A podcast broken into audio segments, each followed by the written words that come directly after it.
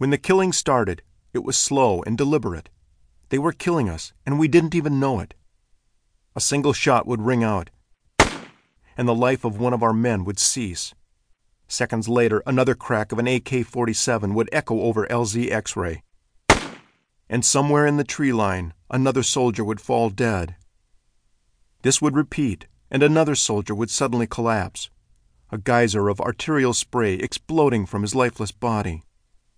The battle had started, but we hadn't even realized it. It was one of those couldn't-be-happening situations. It was our own little Pearl Harbor. You could see it happening, but it just couldn't be, because we were 2 battalions strong and had artillery and deadly air support. What sane Viet Cong commander would subject his men to an inevitable slaughter? That is what we thought at noon on June 17, 1967. But we were mistaken. By about 3 p.m. that day, more than 30 of our men were dead and 100 or more wounded, and the battle still raged on. None of us was immune to the savagery of that battle, and as we descended into a maelstrom of bullets and shrapnel, my name was added to the casualty list. It happened as I was sprinting to a new location on the west side of a huge clearing we called Landing Zone X-Ray. I was running and heard a voice calling, "Lieutenant, you're hit! You're bleeding!"